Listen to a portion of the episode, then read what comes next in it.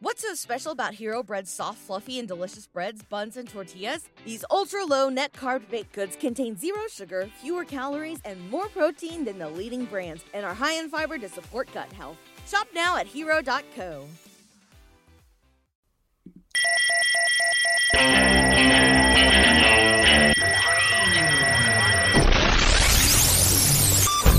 What is up, everybody? Welcome to Comic Book Club. I'm Alex. I'm Justin. I'm Pete. And we are coming to you live from a couple of places on the internet. We are live over on Facebook, YouTube, Twitch, X slash Twitter, whatever you're calling it. Also, Instagram. We're live there now as well. So that's pretty cool. Yeah. Maybe you're listening Ah, later. Feels good to be on the gram. You know? Oh, on the gram. That's Finally it's on the at. gram. Got a out. grid We're in a going. square. We're in a Mhm. square. It's great Yes, to be in a it's square. not actually. It's the, the the formatting's very bad, but let's not get into it. Wow. Uh, but whatever it is, this is our first live show of the new year. Thank you so much for coming out. We appreciate it, um, and we have a very exciting show for you. I'm excited. Very it. excited. All right. 2024, we're different now. It's all Are new, we? all different, fresh Our ideas. resolution is to do a good job this year instead of the There we go. That's what I like. No tech mishaps, and I'm Pete from now on. Those Oh wow! Bold move. uh, See it me, pays it off for him. Yeah, that is weird. weird. All right, I I'll keep keep- being Alex though, if that's okay with you guys. And I want to introduce our first guest of the Yeah. evening. You may know him from a ton of different comics, like the other history of the DC Universe, GCPD, The Blue Wall, and many, many more. But why don't we bring him in right now to talk about his new book with IDW, the Ministry of Compliance, ladies and gentlemen, John Ridley. John, welcome. Thank you, gentlemen. Hello. Happy New Year to Hey, all of you. New Year. Justin, I love that you're going to be different this year. I've I've decided my New Year's Yeah. resolution is to give up. So, Oh Give wow! up. and I realized I, Huge I was reminded announcement. this morning I have uh, an interview. I had an interview this afternoon. So as soon as we're done, I'm I'm giving up. Oh wow! Wow, Oh, thi- wow. This is the Thanks last for interview. yeah. Thanks for doing this. Huge Manager, exclusive. Yeah. That's it. Tired. We're of trying to honored. Save you. Strong choice for a New Year's resolution. Just be like, no. Yeah, everybody I'm wants done. to improve. I'm just I'm giving up. I'm like nobody else. cares. Why Like going the other way, man. Let's take it down. Titanic this shit. Not even that good though. I can't even sink good. You know what I mean? Yeah. Oh wow! Titanic was spectacular. You're not I'm even a gonna Titanic sink. film. I just go down. It's not even pretty. It's just Man. Uh, well, listen, why don't we talk about this book, which we love? The second issue is coming out tomorrow in comic book stores, January 3rd. If you're listening to it later, it's already there. Go get it. Uh, this is a book. Uh, I have to admit, we're fans of yours. We love the stuff you're doing. Uh, we loved, like I mentioned, other history of the DC universe, Bold Us Yeah, great. uh, GCPD, The Blue Wall was fascinating and like so much going on in that book. Um, you've become a writer that is really known, I think, for very blatantly adding social issues into superhero universes. But this is something that I think flips it in a certain way. This is a book that still has those ideas in there, particularly without spoiling anything. I think you delve into it a little bit more in the second issue, but it's really mostly there as texture to add into an overall story about I hope this isn't too much of a spoiler for the first issue. A already successful alien invasion is kind of the way I've been describing the book. So why approach it in this way and where did the initial germ of the idea come from? um, great questions, Alex, all the way around. And let me just say, first of all, um, I take you at your word that you like me as a writer. You certainly like me enough to bring me on the show. That means the world to me. It really does. I, Oh, I grew up Thank probably you like so you much. all, you know, reading comic books. Um, I know it's hard to believe, but I, I was awkward as a young man. I, I know right. that you see me now as this fully formed, incredibly gorgeous human being. It's hard to believe, but you know, I, I- comic books, graphic novels, whatever you want to call them, at their best, they're about doing right. They're about people stepping up. They're about the best of us is inside of us. Who, you know, who doesn't like that? Unfortunately, not enough people, but I love it. So, Hmm. um, you saying that means the world to me. In terms of Ministry of Compliance, you know, they're the last 10 years, actually starting in 2024, the last 10 years of my life have been very weird in that, um, you know, I started, A, I was, I'm, I'm lucky enough to have a career at all. Let me just say that. Uh, I'm, I'm lucky enough to be able to have a job, but I've, I've had a nice career. Most of it's been in Hollywood. And the last 10 years have really been Um, you know, you talk about social commentary and things that to me, you know, look, storytelling a graphic novel and forgive me i know i'm going in a lot of places but alex you ask a great question so and i'm Uh, giving yeah. up after today so i'm, I'm Yeah, going put it all out there. Get out Yeah. there, yeah. Say that No. thing. comic books and there's a lot of conversations i wouldn't even say conversations look there's an angry corner of the internet that everything is oh it's woke oh it's you know oh why are there women in this comic book oh why are they women of color hey you hurt my head the reality is graphic novels have almost always I, I hate to use absolutes but almost always been stories of individuals who try to put social context to who we are and what we're about in a way that allows the audience a level of entree. So if you're an immigrant, how do you tell an immigrant story? Well, I can't tell my story, but I can tell, hey, it's an alien, it's from outer space. Yes, he looks like the prevailing culture, but it's about somebody who just wants to show up and show you that I believe in the things that you believe in. And I will step up and I will fight and defend those things. Um, Wonder Woman was not created by a woman, but it was about, hey, guys, guess what?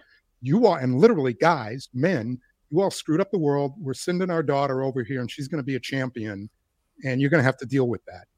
Um, so to me, adding a level, I mean, literally in the first issue that um, Detective, this was Detective, Detective Batman really did the origin story of Bruce Wayne. I mean, really did the origin. This little kid is leaning over his bed. I'm paraphrasing only slightly, but he's praying to God. It's like, oh, please, if you allow me to, I will spend my life warring against crime, war, which is a fight, which makes you a social justice warrior. So that's always there. And for me, now getting back to this last 10 years, it was just almost by happenstance, it becomes, well, I'm doing 12 Years a Slave, I'm doing Red Tails, I'm doing American Crime, I'm doing, you know, I have a film coming out this year, this year, uh, about Yeah. Sherlock. And so it's just been year after year after year after year. And trust me, I ain't complaining. But been very hard stories about very difficult things that happen in marginalized communities. It's great things. And listen, it's not just Black American history. This is American history. It makes us all better, but they're tough stories. And I've done that a lot in a lot of the graphic novels, other history, things like that. So to me, to now, and this is, you know, I, I kidding on the square as I came on talking about, hey, I'm done with um, you know, the things in the past. But to write something, I got two kids, you know, young men now, really. They're not kids, but they're at that sweet spot age of Mhm. formative years, of their exploring years, of things like that. But they're also at that age where they like Marvel, they like DC, they like that stuff. And they're they're the first like that. I love your work. I'm so proud of you. But could you maybe tone it down a little? Could you maybe hit the fun button a little bit? Justin, what, you got a question? Get ready to jump in. Yeah, well, I love I love hearing what you're saying, and I, it it makes me think like when comics were not such a mainstream thing, it used to be a place for these ideas, and that's where I feel like young people would go and be like, "Oh, no one's saying this," and this. It, it- it- I held my comics so much tighter when I was younger because like Yeah. this is the only place I'm getting this story, and I feel like now it's all shifted. So of course, you know, maybe you're not hitting the fun button because you're like, "Hey." This is what this was. Like, I think it needs to be this still. You know the oh yeah, I appreciate you saying that, Justin. You remember you you remember. Um you're you guys are young. Um so I'm talking but Wow. Rod Not Serling. that young. Thank you. We're not We're all cool highest teens here. All I don't, we ain't get we ain't gonna go there, but whatever age you put, I got you beat. But Rod Serling, who back in the day, and and I when I was coming up, and I'm certainly you know look I joke about hey, but I'm I'm not wasn't around during the Twilight Zone's you know first run, but you know you you watch that, and if you know anything about if one knows anything about writing at all, particularly television writing, Rod Serling, you know, people know him from the Twilight Zone. This was the guy, you know, Patterns, Velvet Alley. Um, this was the guy who would take on race, anti-Semitism, um, civil rights, prime time, fighting the censors every step of the way. But he was great. You know, by the time he was 30, I think he had like six or eight Emmys, which back in the day, you know, now they throw Emmys around like candy. But back in the day, you know, well, there's so much more TV, so you kind of gotta. I'm not trying to bash the the television academy, but you know, but back in the day, you know, to be in your 30s and taking Emmys, like you know, Yeah. I don't know what, just you know, grabbing something off the wall was pretty remarkable. But he really, you know, he just he got so tired of these fights of like, why do I have to fight to do a story about civil rights? Why do I have to fight to do a story about anti-Semitism? We're, we're going to offend the Nazis? Oh, that's too bad. Yeah. so right. he there's a great interview, and anybody who happens to be listening, you can find this. I believe it was Mike Wallace. It's on YouTube, and he does this interview, and he says, "Yeah, I'm." He's talking to Mike Wallace, and Mike Wallace said, "What's next for you? You got a new show?" He's go, "I'm done. I'm done with you know talking about social issues. I'm done with all that. I'm doing a Mike. I'm doing a fantasy show. It's called Twilight Zone, and it's just going to be sci-fi every week. And of course, anybody who knows Twilight Zone knows that that was. I mean, Monsters on Mulberry Street Yeah. is like a defining show about the pettiness of human beings and and the point being that at some point you got to kind of um, message to people yeah no this this ministry of compliance it's just fun it's just all fun no there's nothing there. That that's the old john ridley does political stuff. I don't do that anymore. And then you get into it and you realize oh this is actually about colonialism. It's about representation. It's about who we are. It's about um, how do we get all of us? I don't care where you vote. We all look at the, the world the country like okay wh- why is everyone insane? Ministry of compliance as you say alex it kind of jumps with hey here's what here's context to the world we live in but once we go we're just punching the the fun button. Listen i don't mean just. I hope the writing is good. I will Mhm. say this Oh, irrespective of whether the writing is good or not and i'm glad you threw up the cover right there. Um, stefano who i'm working with who i also work with on never met stefano before. Um, Wow. never worked with him before. We did the blue wall together. Brad anderson who's um, doing the um, the coloring. Ariana who's doing the lettering. It's, it's like getting the team back together again i hope the writing is good but i will say this these folks the talent on this book are stellar are stellar so even if you hate my writing you should buy this don't read just Don't page read. through it make yourself Don't- happy Don't throw yourself underneath the bus here. This is uh, this is a great Under team your all bus. around. Well, once I- again once you stop caring Yeah. it's All it's right. all good Well, I loved. I. I was reading an interview you did about this book. I, I don't remember the outlet. I'm sorry, but you were saying that you pulled some of your writing out. Like you loved the art so much that you were actually cutting some of your writing there to make more space for the action.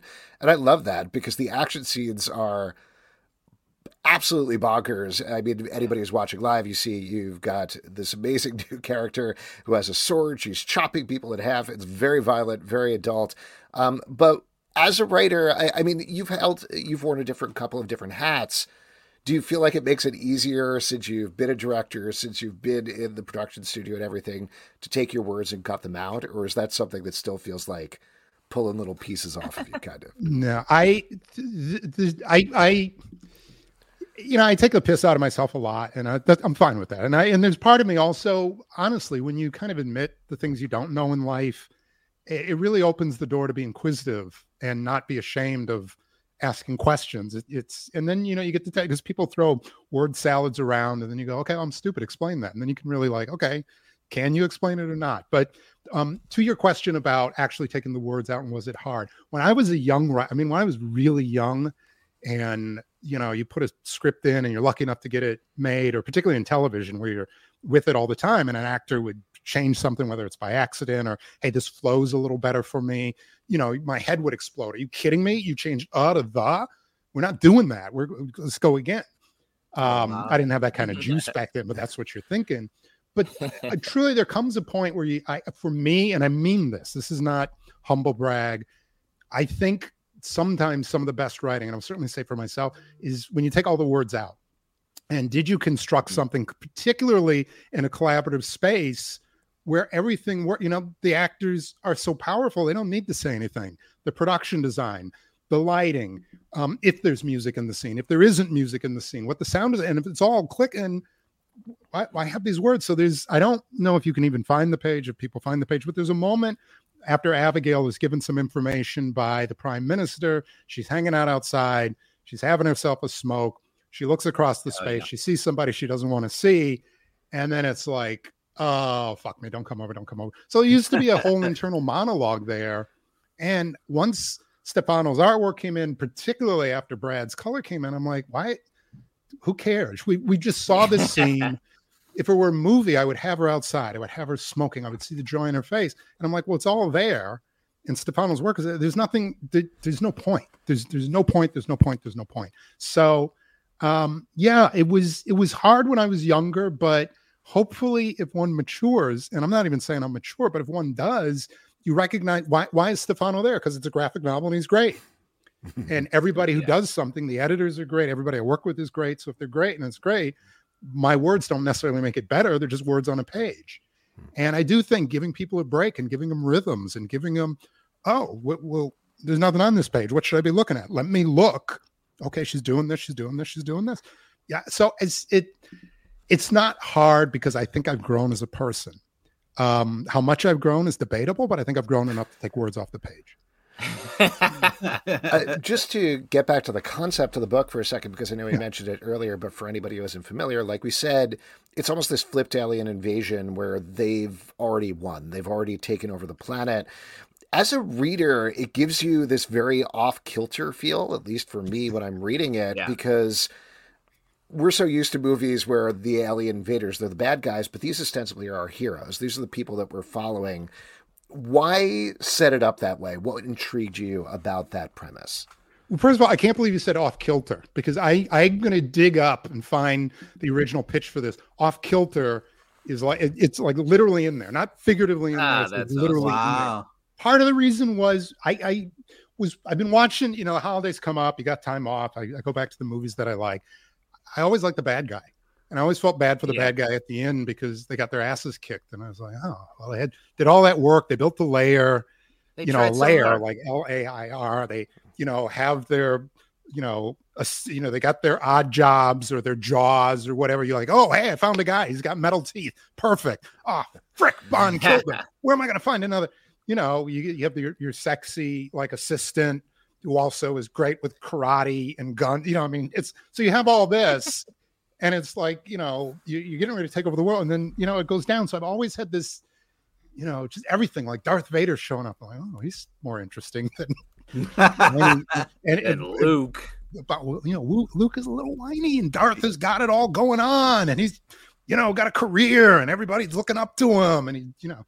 So there was that and then honestly it was like look i don't want to say oh look i'm genius and clever but you know, you see alien invasion movies and it's like, same pet, we're going to blow everything up. We got a hive mind.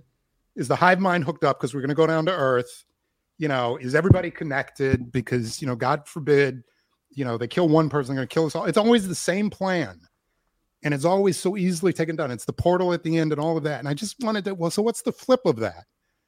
So they're already here. They're not going to blow shit up because they're going to need it when they're, you know, we yeah. literally invented a neutron bomb so it would just irradiate. So it's like it just it's a bad plan to come and blow shit up and have a hive mind and have a portal. So what's the plan? Well, we look like them. They're fairly unstable. We can show up. I mean, we we know other people, other bad actors, other entities are using our our technology and our mindset against us. So to me, it just it seemed like a nice spin on colonialism and people go, "Oh my God, they're awful," and go, "Yeah, but that's the history of the world, and we didn't have a problem with it." Well, we do, but when we don't, you know, we don't want to be a colony, but we want colonies, whether they're economic colonies, political colonies. But again, it, to me, it was I want to dig these people, but it's also, you know, storytelling, as I know you all know, is you gotta you can't start at the end.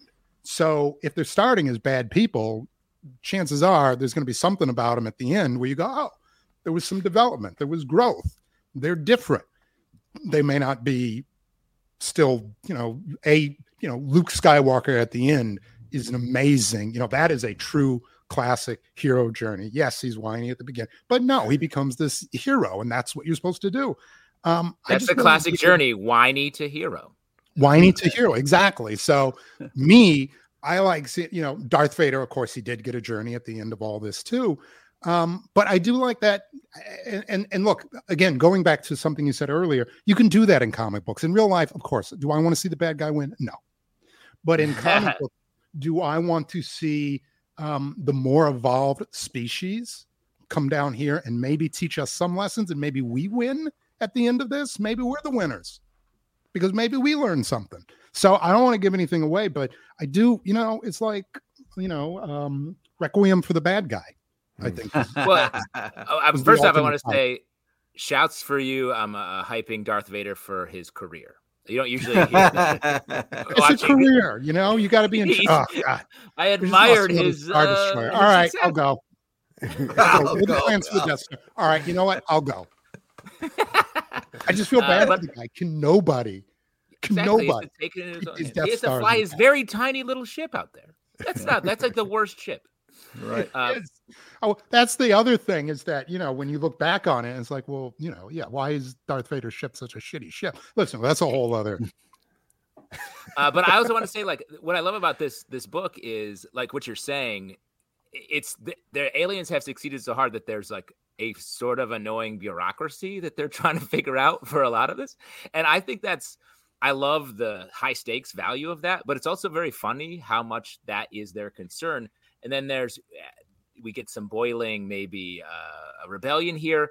But when the the ministers walk in the first issue, walking through sort of how we got here, how they took over, I was like, you know what, they're sort of right here. And I, a human, am even rooting for. I'm like, they, I want to be there.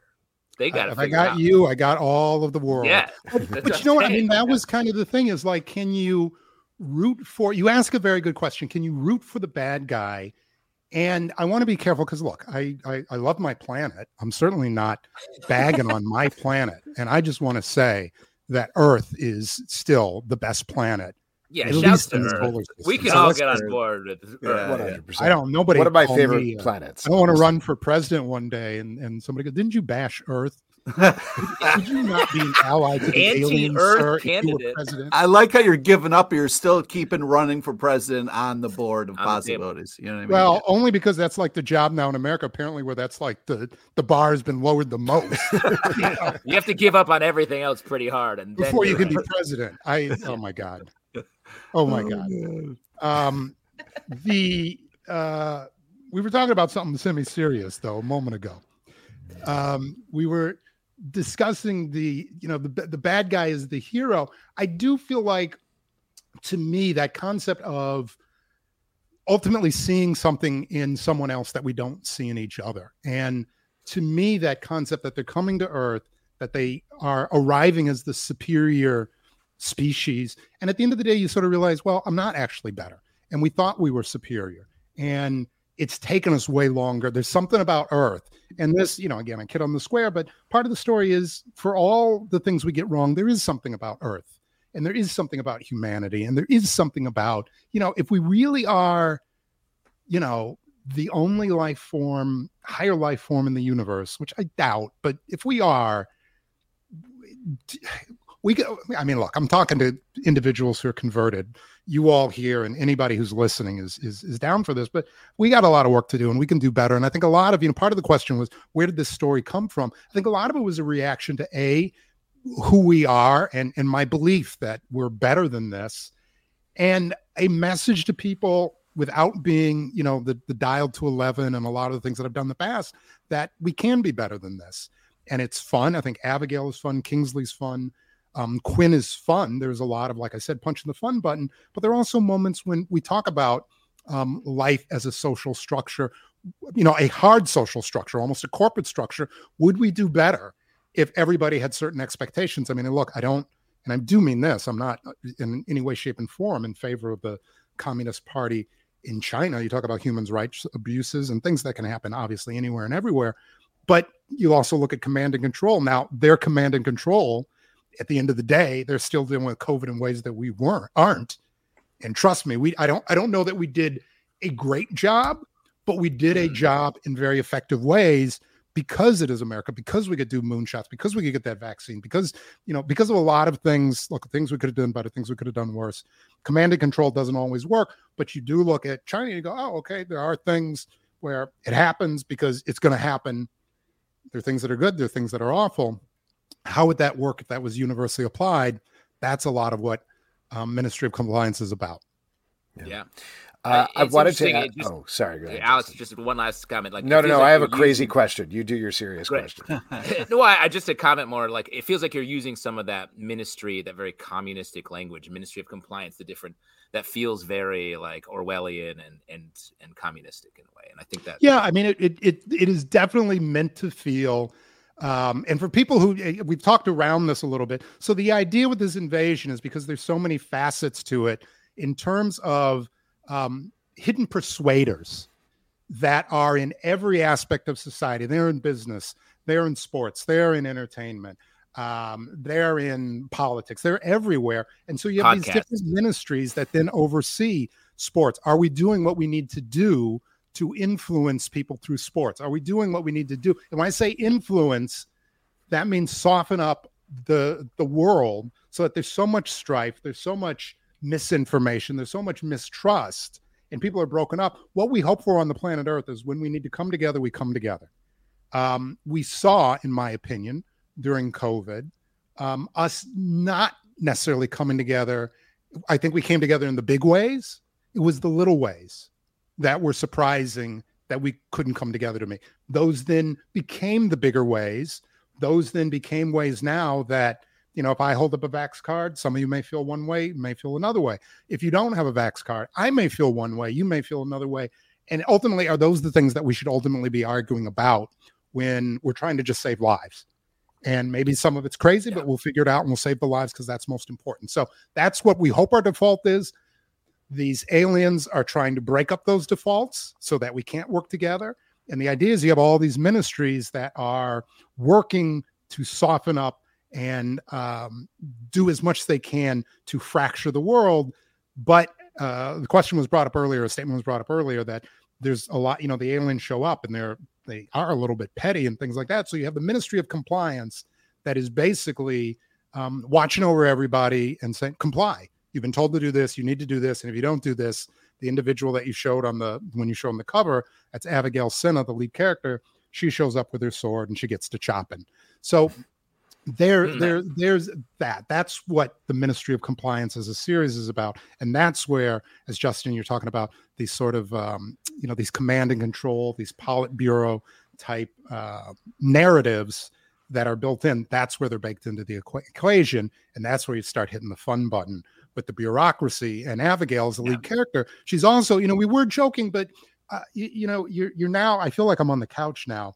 But you know, you talk about Darth Vader having a crap job. That's a lot of what Abigail, where I hope the fun comes Yeah. from, because she shows up and goes, oh, fuck, she killing all these guys. The first thing is, this is so much fucking paperwork I'm gonna have to do yeah, she's dealing with shit all day and this book. She's constantly, and she is tired, and she is tired of it. And to me, that's also very honestly, and I honestly, I hadn't thought about that as much, but that really was my default with Darth Vader going all the way back. I was just like, That's so funny. you know, in the first movie, it was just your job is just taking care. I will, I will go myself. No underlings, and this time, Captain, no underlings. You know, it's just like what the f, man. I can barely breathe. The idea, I love the idea of you as a kid being like, "What's Darth Vader's payroll obligation like?" He's force pushing this part. pen across his desk. but I, I really, I mean, I'm telling you, it's like probably wasn't that intense, and this is probably me revisiting myself. But I was, I mean, part of it I know was James Earl Jones voicing Darth Vader. Part of it was he's this badass and all in black. Part of it, but you know, it's sympathy for the devil. It's you know all that Yeah. stuff where it's like, oh, you the fuck, you're the, co- and you got a cape. Oh, and you got a cape. oh, and you can kill a guy across the room.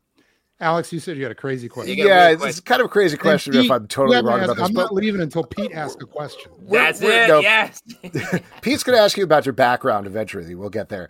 Uh, the is that what you wanted to ask about, Pete? I'm just going to ask this quickly, and then you could we can go over to you for a question. background. when we're talking about influences, when I read the first issue, this got stuck in my head and I couldn't get it out. So I just wanted to ask you: Was this at all influenced by the movie Equilibrium? You know, gun kata.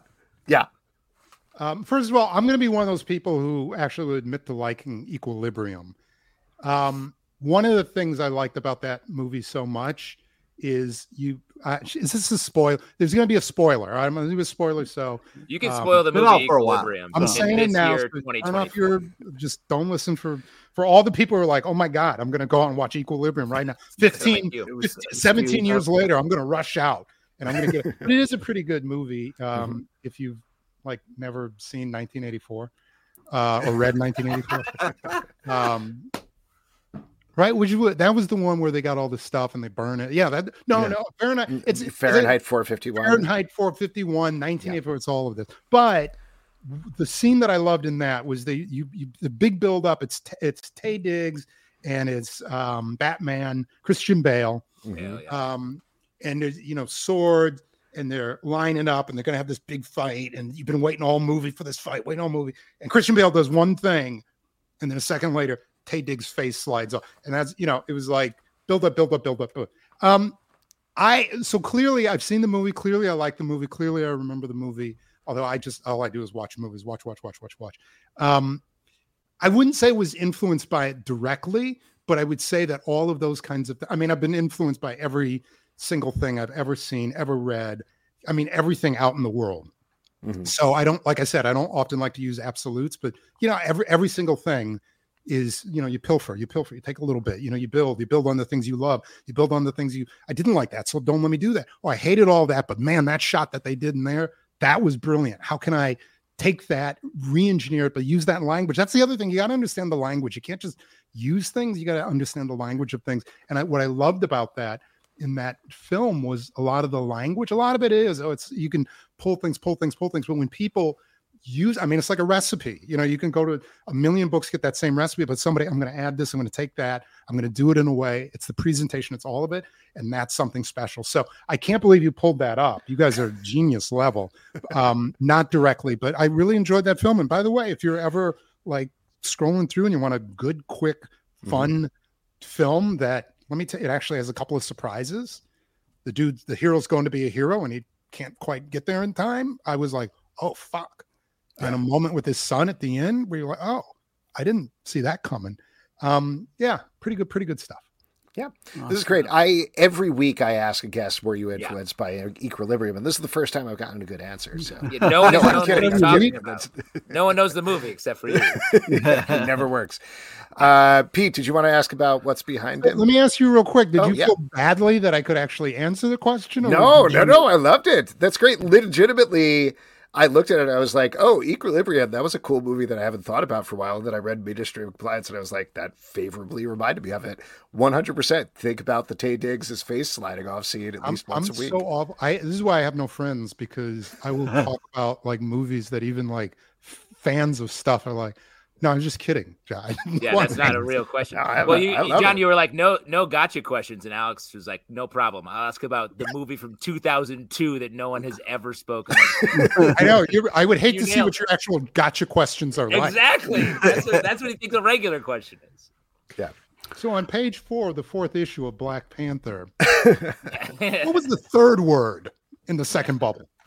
That's a gotcha. Uh, well, listen, I, I know we're probably going to have to let you go in a little bit, but there are a couple of other things I wanted to ask you. First, though, I want to give it to Pete, who does want to ask you something. Yeah, I just wanted to say I I don't really have a question per se, but I just wanted to say thank you so much for your writing. I really love how badass this story is. Um, you know, you get to see a lot of slicing and dicing, and uh, you know, I'm here for it. It's it's really badass, and I think a lot of your work has this element of badass to it. So I thank you. Is there anything on your wall? Because I'm always obsessed with people's kind of nerd walls and stuff. Uh, is there anything you want to shout out or point out? Because my uh, my eyes are. Uh, not as good as they once were. And I No, I, wish I could. am sitting in the dark too because I'm that's me. Um, part of my giving up is not even turning on lights. But I will say that Pete, first of all, can you just move into my house and just sit here and I come downstairs in the morning and just tell me how much you? Oh love me? man, yeah, I'd love Yeah. to hype you up every day, man. Get your day going. I I, may, I was like I don't have a question. I just want to tell you you're great. Where were you when I was 13? There's the coffee. Uh, You should, are you on Cameo? Because you just I mean, um. So on my wall back, here, can you? I didn't turn on my light. Hold on. Can you? T- I'm not going. I'm just going to turn on the light. okay, Yeah. cool. So you can see some of these things. Yeah, great. yeah, is that a Catwoman in the background? Looks like it. No, that is not. No. So if you can just see over here, this is um, my Chase Fox by Jim Lee. Oh, Jim Lee. Oh, There's nice. a cover of one of the I love Batman. Jim Lee. Uh, Jim Batman's Lee. my favorite. Yeah. drew that, and he actually. This was the weirdest day of my life. Jim Lee drops by to to to, to give it to me personally. He just shows up because he's like the nicest guy, and he and I, I seriously, of had King of San Diego. He's in what's that? He's the king of San Diego. He's in my book. He's the king of the universe because anybody who like will show up with their you know drawn Batman that is probably you know I mean that's a Jim Lee. It's it's like literally priceless. Um, so there's that, and then this right here is uh, my wife gifted this to me. This is actually the lyrics and I believe the music, although I don't read music, to "No Ordinary Love" by Sade. Oh wow. Um, oh hell yeah! Wow. And then this is Sade, which Ah, you, you, if you understand, you get if you want to know why I love my wife, because not a lot of, lot wives would let you hang a picture yeah. of like the Supreme Queen on your wall, and then also gift you like the lyrics to the. Song. How long you song been married? With you know, uh, you know, our the our, our our wedding and all of that. So that's why my and your wife, wife is the Sade, right? Is my wife Sade? if she I don't know that I would be on on with you guys right now if she was. and that's no slight to you, but I really would just be laying around just staring laying at well, she's actually on the wall over here. In Yeah, fact, I- I think I a have a full day oh, of staring she's at here as well. Yeah. Oh, wow. That's a lot. That's a lot. God. You say a lot, I say not enough. Wow. This is a big. All You are going down. You are giving. up. I could You be staring at just Sade right now. Let me tell you Please don't bother something. me. Sha- She's uh, I love it. It's respect. Uh, I do want to get back to comics before we wrap up here, but I had a couple of quick questions for you. now we that moved on to I, I don't know I don't think we can. I don't know that we can. we can't go. We can't get past this. Um, I believe over. that like almost ten years ago at this point, you were developing a Marvel project for ABC that didn't work out when it got changed over to Marvel Studios. Are you able to say at this point anything about what that was? Because I've always been very curious. I I don't know if it's still in the works somewhere or anything like it's that. it's not in the works anymore. Um, I I think because of I don't know. I have to honestly think whether I signed a non-disclosure about that or not. I don't think that I signed a non-disclosure, which is weird to me because I've had to sign a lot of them. It was, um, I kind of have to think, but I'm pretty sure that it was a. I mean, I know, what are they going to do? They fire me? They fire me from the work that I'm not doing? Um, I think it was a television version of The Eternals. Wow. Wow. Oh wow. Um, but good. Well, they're probably they're probably not doing that. But good. Oh, good. Wow. There it is. Amazing. But let me tell you something. There was, and I don't. It was the, the my version of the good version was it was so fucking weird. It starts with Yeah. a with a, with a kid, and he. There was my version the good version, which is good to me. Which that means sh- I don't mean anything. There was the version that we ended up doing, which I, you know, I don't think it was that. I- I don't think that version was was particularly good. I'll be honest, and and for all kinds of reasons. But my version started with the first thing you see is you see a young man, probably about 17, 18 years old, and he's sitting there, he's sitting there for a moment, and then he lifts his hands, he has a drill in it, and he turns the drill on, and he puts the drill to his ear, and he starts pushing it in. Um, and then it goes from there. That's awesome. And That's- it's Of course, a kid and who then it goes from there. That's the start. Right, that's how it starts. And then I think you see him like another kid has to sleep in the bath. Well, he sleeps in the bathtub, cover himself with full. It's just a really weird story about these people who are. I mean, it's just weird. So, I, you know, it was good to me. It, I, that, that means nothing. Let me put it that it was the good ver- that dot dot to me, which also means very little because the stuff I like is the first stuff that gets canceled. Was that was there anything did you see any of the bones of that in the Eternals movie or was it something that just was an earlier version and didn't get used at all? Um, I can say safely I didn't see the bones of that. Oh, in the okay. But you know, it, it, it, it was there. you got to understand. I know you understand. It was like the best thing that could have happened to me was it didn't go because it wasn't mm. good, and I probably wasn't the right person for it. And I probably couldn't make it what it needed to be, and other really hyper talented people. You know, some people loved it, some people didn't love it. Some people thought it was a great departure. Some people, I think, in retrospect, would go, "Oh, maybe Marvel should do more departures like that." So it's not whether it's good or bad. It didn't work. It's a really hard property. I can tell you the best thing to happen for everybody was that it didn't happen with me because I don't know that it, would have been entertaining to me. And I do mm-hmm. mean what's entertaining to me is often not populist, which is great for a lot of the work I do, but th- this needed to be a little bit more popular. Mm.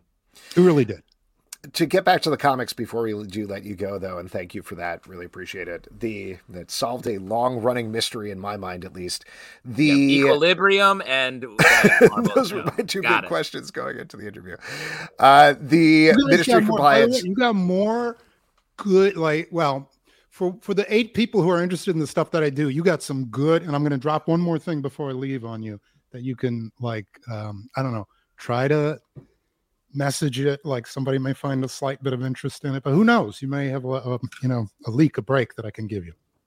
Ooh, all right. Well uh, maybe this tease it up potentially. I was curious uh, I, am sure you get this all the time, but like you've done work for Marvel, you've done work for DC, you're doing the IDW stuff now. Are you drawn to one more than the other, or is it just the field of comics that you're enjoying? It's that's a really good question, and they're all very different. That's the thing that has really surprised me. You know, I've gone from, you know, doing very little work to working a lot. The companies are different, how they manage things are different. The things that I, you know, obviously the things that I like that they manage well, I'm like, oh, this is great. The things that are different sometimes, like, oh, that other company does this. You know, well, daddy lets me do this, mom. Dad always lets me. And and they are different. They're not good or bad. They're just very, very different. Um, my mm. experiences are different. You know, my experiences with Mar- you know, Marvel's tough because they are really interlocked. You know, they they come at you like we're it's very interlocked, very and and we're building these sandboxes. We build the guardrails for you very tightly, and that helped a lot. I, I have to say, particularly when doing Black when you're walking into a job where there's a lot of focus on it, having that kind of help and having those kind of guardrails. I mean, I don't know what I would have done. It would have been very easy for that to have been a disaster. Um, if if you liked it, you could have hated. It. If you like, if you loved it, you would have liked it. If you liked it, you would have hated it. So I'm I, I got to give a lot of praise to the editors at Marvel for being really good. And sometimes you're like, ah, just let me be creative, and they're like, no, but and and it works. And and I have to acknowledge that that works. My experience with DC, and also I will say, coming into DC is a little different because I the only ongoing series I wrote for DC was my series, and it was intentionally very separate from a lot of what was at the core of the DC universe. So for me, for my schedule, for my life, it was like, oh, I can do this and I can dip in with the bat group. I can see what's going on. If there's something there that needs to be addressed, I can address it. But if, if everybody's okay with me doing my own thing, I'm going to do my own thing. And then obviously IDW, you know, it's um, a independent publisher. But the great thing was almost everybody that I'm working with at IDW, you know, sadly, the, you know, the the business is contracting. All of entertainment is contracting maybe right sizing, maybe contracting. Um, unfortunately, that means a lot of terrific people, you know, transition from other places. But a lot of the folks that I work with at IDW, I'd worked with at DC Comics, and it has been a phenomenal. It's the best of all worlds, oh, where people know you well enough to give you really solid advice and keep you from really embarrassing yourself in public. But mm-hmm. they also know you well enough where it's like, okay, you want to try it, try it.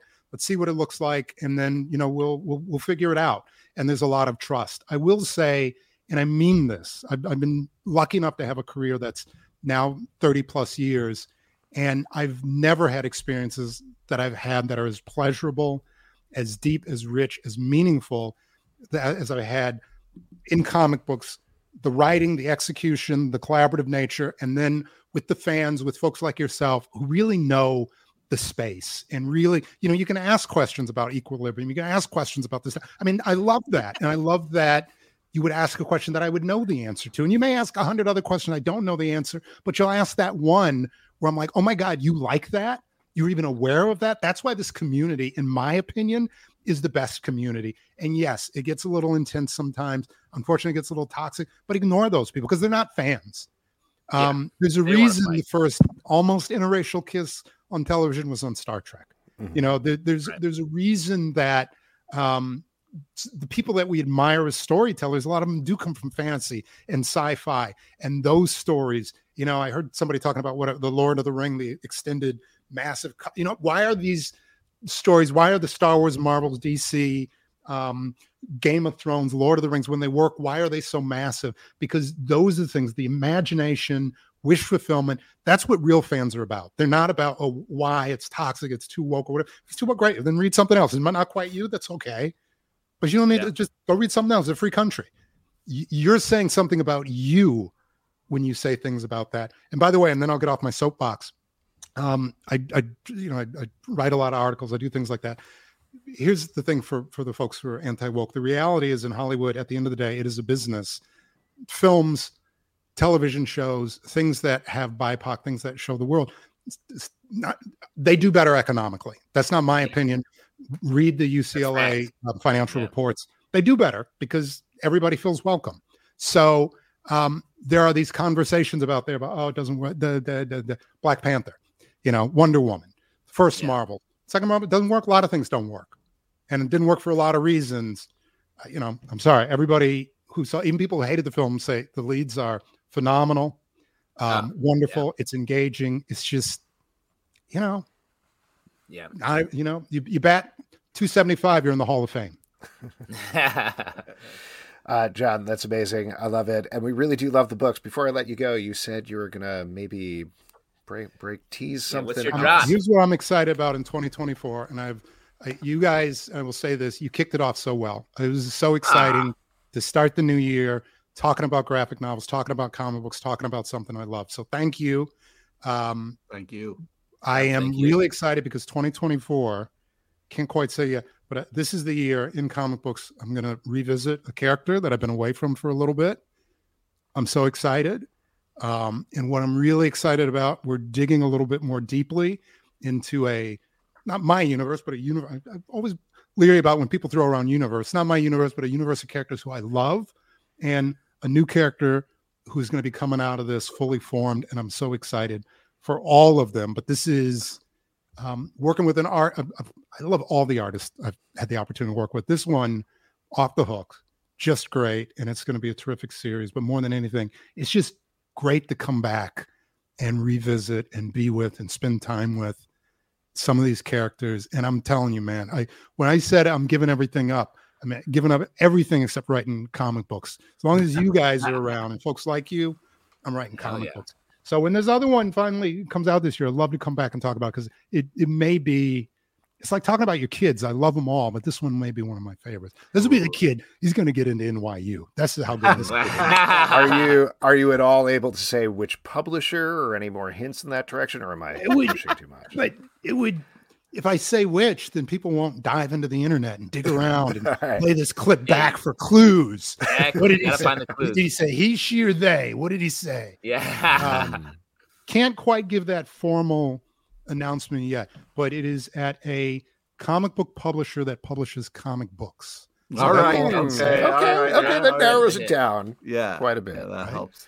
Awesome. John, Please do come back. Yes, Yes. absolutely. This was absolutely a pleasure. Happy New Year to you. Congratulations Thank on. Ministry of Compliance. It rules. Yeah. I cannot So wait good. to read it. Listen, Pete, Alex, Justin, thank you so much. Thank you for doing what you're doing. Appreciate it. I will see you all later. Happy New Year to you. Happy New New Year to everybody in the sound of my voice. And hey, everybody, I've been saying this now since like 2019. This year is going to be a good year.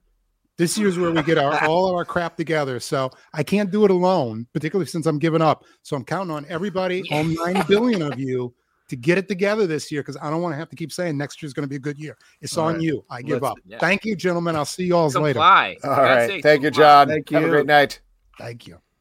All right. There we go. That Oh, was man. John Ridley. Don't forget to check out Ministry of Compliance. Oh yeah. The new issue from IDW is out tomorrow, January 3rd, and whatever that is that he's hinting at that's coming up.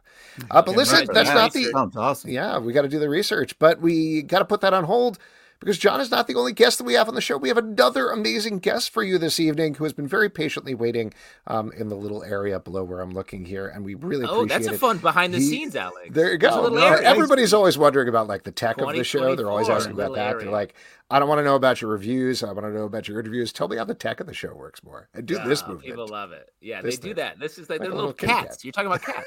They're little Exactly. pretty, pretty kitties. Uh, this guy has done so many things. I can't even begin to list them. Uh, he has a wild changes of careers over the past couple of years and is currently doing comics with one of our favorite new comics of the past year, Scrapper, which is now out in stores and the hardcover is out April 23rd.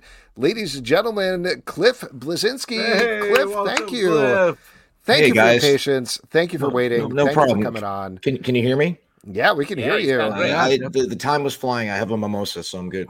Hey, nice. it's All always right. brunch time Midnight somewhere. But seriously, Uh, thank, thank you so much for having me. Um, and you guys are very engaging. And he, that, God, he was a tough act to follow. It's like, Hey, No, just be you, man. Just Uh, be you. no, well, That's we listen. Can I gi- can I give a little bit of background about you? I mean, I assume most people know, but like you were instrumental behind Gears of War, uh, and one of the guys who kicked off at least at the beginning with Fortnite. So that's the video game stuff. But then you moved on. You produced Hadestown. You wrote an eight, eight, eight Tonys later. eight Tonys later. Yeah. Uh, Wow. You published an autobiography last year, Control Freak. And now you have a comic book. You've moved over into the comic book industry. So that's a lot of stuff. But a fact that blew my mind, Cliff, you were in the first issue of Nintendo Power. Yes, as I well. was. I, I had a, What? I got Oh, Yeah. wow. The rest of the interview, by the way, the- is going to be about this. So Uh, the no, nerd I- Bible I, there. I would like to talk about equilibrium though, but We- sorry, we've hit our quota on equilibrium. no, the year. never We enough blew talk it. It's just yeah, that movie got buried by the Matrix, unfortunately. Anyway, yes. Um, yeah, it was nine million nine hundred ninety nine thousand nine hundred and fifty. Um, and I got to mention that when I did Fallon for some reason. That's my Microsoft's PR people set that up. But yeah, I just um, you know, I did video games for twenty five years, uh, and I got kind of got burnt out because things felt like they were kind of toxic. And then doing the Broadway thing, I found out that Broadway fans can be toxic. And then moving into the comic book world, I found out No worries there. Yeah, no worries. Everything. comic skate, all that stuff. I'm like, what what am I doing right now? But you know, at the end of the day, I just want to I just want to make cool stuff and affect people. You know, and um, lear- learning this comic book world has been utterly fascinating. Hmm. Um, and it's such a weird story as as to how it all happened. I mean, I was a, a you know comic book fan since I was a kid. I grew up with Spider Man, and then eventually graduated to like Preacher, and then The Boys, and all that. And Mm, it, nice. it's I think we're in the era of the postmodern superhero. I mean, I saw Watchmen on your shelf back there's Alex. I mean, that was the start of the postmodern superhero kind of era. And then just uh figuring out like the language of comics and and learning the world, and, you know, you know, top left panel, this happens, boom, boom, turn the page, full page splash, blah, blah, blah, blah. And uh and learning how the sausage is made. And I just I just hope getting engrossed in this world, it doesn't fucking ruin it for me. my my wife's a big gamer. She she's literally Twitch streaming right now, right? And that's the thing is like, um, uh, learn like I don't want to play anything right now. Like I started the new Mario, it was great, and then I got to one level where I got stuck, and I'm like, ah, screw it. I don't want to deal with that. And uh, that's the thing about you know Broadway and being a producer on Broadway and seeing you know the capitalization of what it costs to make a Broadway show. And you know, I went and saw Beetlejuice, which So is a great, it's a great show, and I'm like, Mhm. that show probably cost 20 to 30 million to to capitalize right? Um whereas Hadestown was pretty modest one stage one set good lighting. Um but yeah it's just comic books i think are just amazing and i just my my thing lately i'm not playing a lot of video games. I just love sitting in a pub with my wife. She's playing pokemon go or playing her switch and i'm reading you know a comic book you know with my reading light you know and that's that's that's my life these days No, mm. that's Have you found awesome. with all of these different skills you're picking up? I mean, I, I imagine the answer is kind of yes, but have you been able to take little lessons from each? Like, are there things from the video game industry you were able to take to Broadway, to restaurants, to books, to comic books? Well, there's one of the many lessons I've learned over the years. I'm about to turn fucking 49. Don't do that. wow. Don't do Age that. is an underlying theme on Yeah, this you got- episode. We're plenty- killing it today. There's plenty of industries you haven't done yet, so hang in, Yeah. there, buddy. Yeah, wait for you. Just wait, adult film. Yeah, Oh, great to enter in your fifties. The fifties Yeah. is the year. Yeah. Let's be snorting Viagra like anyway, um, so the thing I actually found is there's a fair amount of overlap apart from the finances over here.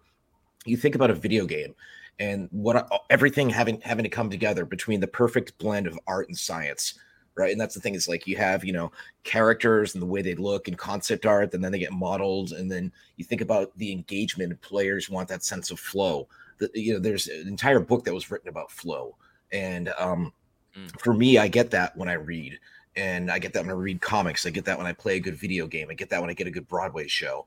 And that's the thing is, you know, you look at Hadestown, which is such an amazing show.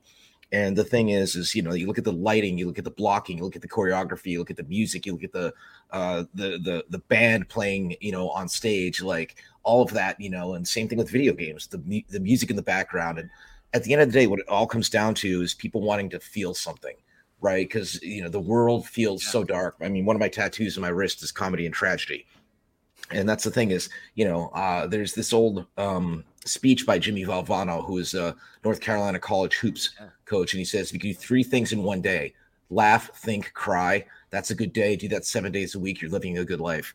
And I love Wow. things that make that move me. You know, it's it goes back to that Nicole Kidman corny ass AMC mm-hmm. commercial, right? And the thing is, it it, it it it didn't come across as they intended, but they had a point. You know, like we gather in a room to experience things, and that's the thing about getting involved in the comic book world is like going to and I tr- learn learning so much about the way the world works. Like you know, Kevin Smith knew this many many years ago. Uh, you know, the, the term LCS. I was like, what the fuck is that?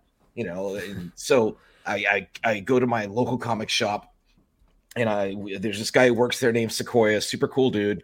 And I go in there and you know it smelled the smell, the smell of the fresh ink, right? And the whole what's in your pull list, like what's new, like the you know the culture of it all. And like I respect comiXology, I respect digital comics, but no, fuck that. I want the real thing. I want the floppies. And by the way, we had a, Yeah. the benefits of partnering Yeah. with uh, Image Comics as we had the uh, Michonne um, Walking Dead variant Wow. cover. That's so cool. Which Uh, I, bought, I, I bought the actual Michonne issue, uh, original in, in, in mid condition, which I, I put it as an investment. It's sitting upstairs, and uh, that's the thing is, um, I, I can't believe you guys didn't mention to uh, John that the character in his current book kind of has Michonne vibes with the you know It's being a Michonne badass, badass, badass Yep. black woman with a katana. You know, like- Yeah. But anyway, I, I digress. So back to Equilibrium. well, let's actually digress into the thing that we're talking about, which is Sorry, Scrapper, sorry. Uh, because we really did love this book. So Yes. this is sci-fi tale about a dog who has other abilities. I'm not going to necessarily say what, uh, just because it, it delves into it over the course of the story. But he is fighting against authority in this uh, future world with a bunch of other talking and non-talking animals. Now, not to uh, set you up for something a little more emotional, but this you talk about this in the back matter of the hardcover a little bit. This came out of losing your real life dog and then eventually turning it into this comic book. Can you talk about that a little bit? Yeah, yeah. Uh, if you look behind me, you can see my shrine to my Australian Shepherd that I lost um, during the development of the first Gears of War. I'm going to try and make this fast for you guys. Um, I was going through a divorce, and I um, here's my little muse over here for it. We'll get there. And um, so he, I had him for 13 years, and I had my own video game studio, and that eventually, unfortunately, cratered. And then he couldn't walk anymore, and he had other health issues, and I realized I had to let him go. Still gets me. Um, and then after the year of spontaneous crying, uh, my wife found this Pomsky, right, uh, which is Ah. a Pomeranian mixed with a Husky. I, I, I really you don't feel like dragging her on camera because she's. There's a reason why my company is called Aloof Floof. And, uh, Yeah. so we were up. We actually went to the the final season premiere of Game of Thrones in Manhattan. Uh, yeah, the season was uneven, but I'm friends with a bunch of the people who work on it. Weird flex, but okay. And uh, we party with the cast until four in the morning, and then we flew down to Charlotte, scooped up this little muffin, flew back to Raleigh, and uh, uh, she just became my muse. And I, I looked at her and I thought, has there ever really been a badass dog superhero? You know, that's the thing I said in the in, the- in the in the backsplash, or whatever the fuck the term is. I'm still learning this stuff. Um, backscatter, back matter. I don't know. Back matter. Back matter. Yeah. Backsplash is sort of a better term for it, maybe. yeah and just um, i'm literally in the process every evening now of signing book plates uh, which i learned for the memoir like that and i just i start getting bored after a couple cocktails i start drawing things on them like alex did um anyway so uh the genesis of it was it also came back from you know the broadway stuff where i love new york one of my favorite stories was i was in manhattan and uh i looked around and i saw stray dogs stray cats raccoons pigeons rats. And I was like, as Jeff Goldblum fa- famously said, life finds a way. And speaking of which, one of my favorite stories is before I met my wife. Um, I was in downtown, or we live in Raleigh, North Carolina. I was in downtown Raleigh and I was trying to roll on this young Southern girl. And I'm like, she's like, I don't make it out to the big city that often. And I'm like, yeah, I only make it up to Manhattan two, three times a year. And she's like, I'm talking about Raleigh. and that's the thing. It, but the thing is, just like, you know, you look at what's going on in the world with, you know, mil- uh, you know, I respect the police, but you know, they're kind of over militarized at this point. You look at, you know, the, the, our democracy feels like it's kind of teetering on the edge right now. Uh, you look at, you know, these animals that are abandoned. You look at gentrification, and that's kind of a lot of where it all came from. And then when I met up with Alex DeCampi and her and I just vibed. She's just this badass mom, lives in Hell's Kitchen. She's so smart. Yeah, Um, she is her- badass. Oh, her book, uh, Parasocial. I don't know if it's out yet. Is it's basically misery for the Comic Con generation. Um, oh, it's great. Um, and then I was like, you know, it all kind of just like Voltron or Devastator kind of came together in my head. And then, you know, finding the right writing partner was really tricky. But the thing is, I decided I was like, you know, as much as I respect my former employer, Epic Games, and what they've done with Fortnite, I don't see a dime off of that. And so, you know, you look at what what Todd McFarlane did, you know, starting Image Comics. You know, he Image knows that I own the IP. Like I, I funded it myself, and you know, I've already had a meeting with a major uh, uh, internet streaming service to possibly have it be an animated series. And fingers Oh, crossed, something could happen with it. Awesome. And yeah, so it's it's been a, a really fascinating journey, and um, just as Da Vinci said, I'm always learning, right? Mhm. Yeah. Now, so when you, you're talking about, obviously, you had like uh, dogs. You had your muse in mind. Your your two muses, I guess. What what went into choosing which dog breeds you would do as a dog lover? It feels like that's uh, a buffet you have in front of you. Well, I'm vain, and the, the- you know they always say adopt, don't shop, and I know I should have adopted dogs, but I'm like the, my argument that I use, and it's totally shitty. Is like, would you would you rather have a cheeseburger you found on the side of the highway that you don't know like where it was made, or would you rather have like a custom made one that was just like made by like a, a, a legendary chef or something like that? And I, you know, there's so much that goes into temperament and whatnot. And uh, you know what? Hang on, I'm a grabber. yay. I knew man, it. I knew. I knew this was gonna happen. As soon as he was like, "Oh, too far away," I was like, "That we're gonna see that dog." By the it's uh, Chekhov's dog. Ah, Oh, Woo, look at very those cute. laser eyes. Oh, hilarious. She's like, I don't do appearances. Yeah, this is like my third podcast today. Yeah. Well, the, the thing is, is you know, she's mostly uh, husky, right? She's uh, we did the yeah, genetic. I was didn't expect to see that much husky there. Yeah, she's uh she's genetically 75% husky. And the thing is is you know, we're all slaves to the algorithm these days on across all platforms. And YouTube and you know, Instagram stories, they've picked up sorry, mimosa morning. the uh the algorithms picked up on the fact that I love watching husky videos. And like Yeah. the thing is the, the breed is just so beautiful. And for me it was the perfect uh you know pick you know what am i going to do like a chihuahua like, like, come on you know Yeah. so that's the thing is i just i i love dogs i don't trust anybody that doesn't love dogs and doesn't swear right it's just it's one of those things no that problem here. and like come on if you can, can you guys tell me a badass dog superhero i'm a i'm a pop culture junkie C- Krypto?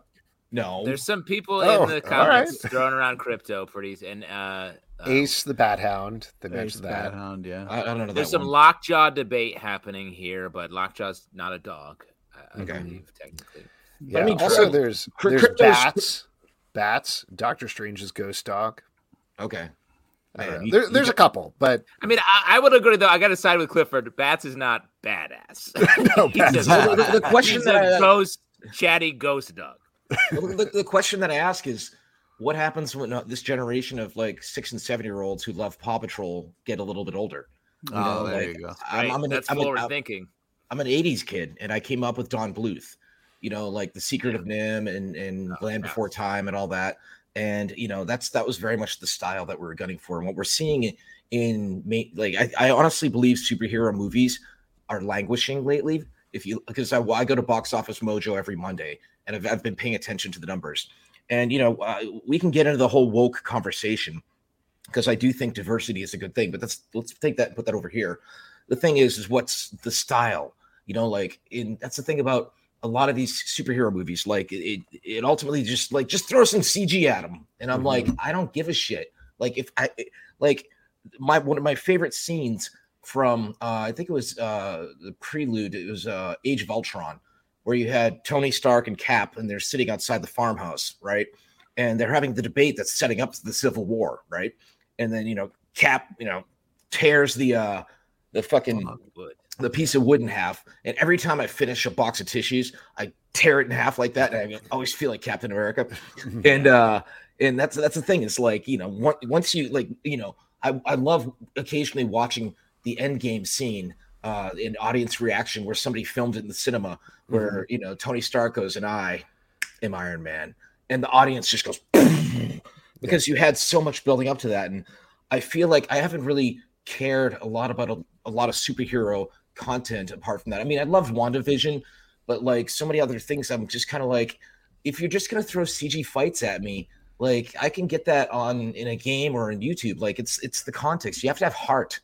And that's the thing. Is Yeah. like it, it, it even It's harder back- to it's Sorry. harder to do that over and over again, I think, and that's uh, it, when it becomes a, a little bit more of an overly burdened formula. I think it gets a little tricky to find the heart that you're talking about. Well, that's You know? why we have the, the postmodern superheroes. That's why the boys is huge Yeah. right now, and even Gen V was actually really good.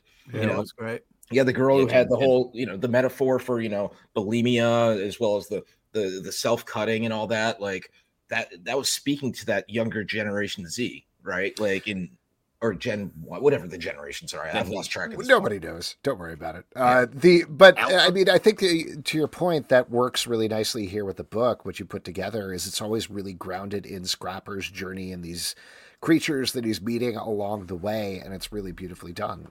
Um, I we had a couple of questions here that were unrelated to Scrapper that I wanted to throw you from the comments. I don't know if this is an inside joke or something that actually happened.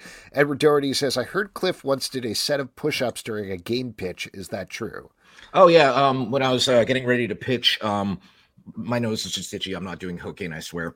Um, We can all do. We're a little loose here. Just so everyone can do. it. I never all did co- doing I- different I, types I, of I never did cocaine because I know I, I love it. I'm a, more of a weed guy. Anyway, um, Yeah. yeah, when I was getting ready to uh, to pitch uh, Gears to Microsoft, I, did, I put on Eminem's "Lose Yourself" cliche. I know. And, uh, Yeah. when I'm doing a whole, and that was back when I was like kind of getting yoked because I think there's a direct relationship between how yoked you are as a dude versus how miserable you are in your relationship. I'm like, I'm incredibly happy, and and now I got like a little bit of a dad bod, and I'm not even a fucking dad, you know. But yeah, that, that's Okay. actually true. Uh, and a question for Cliff: Hadestown video game when? Um, I don't know how you could actually do a Hadestown video game. Uh, maybe do something like Parappa the Rapper, where you know, you kind of Nice. like a Guitar Hero style, you know, like yeah. but you know, hit the beats. Uh, but the key at the end of the game, in order to win it, is don't turn around. Because if you guys are, are familiar with the myth, um, you, you got Hades or uh, Eurydice, Orpheus, uh, the whole nine yards. And I'm not going to do the full pitch, but basically at the end of the the musical and the myth, if he doesn't turn if he doesn't turn around, he could have taken Eurydice out of hell. But spoiler, he turns around, and there's always a people crying in the crowd, and it's it's fucking magical. Great. Oh, that's awesome. Maybe Uh, a Gears musical then is what. Uh, well, I, I actually did see the Evil Dead musical years ago in uh, off Broadway, Oh, and wow. uh, the first three rows were deemed the splatter zone. Mhm. Mhm. So that's the thing is, uh, I- if, if there was a Gears musical, there we'd we'd have to wait for the money shot for the chainsaw, and then we would have, we, we would have to have our own splatter zone. But again, Microsoft owns Gears, and you know I've put out the offer. They can call me if they want me to consult. I have plenty of ideas, and I like money. Uh, just to throw it out, just to throw it out to you to follow up on that. I've had this note in my phone for like 20 years at this point. Back when I was doing sketch comedy, I wrote down an idea and I was like, I have no idea what this is. What about Gears of Love? Have you thought about that? You know, Very one of the things, one of the things I wanted to do, like before I decided to kill Dom, was Mhm. to, to end Gears with Marcus and Dom turning to each other and just. Yeah. There you go. Get it. And that's the thing is like, you know, I I I love like drag shows, right? Because drag queens are being vilified right now, right? And it's like now it's more likely to be your church pastor, guys. Come on.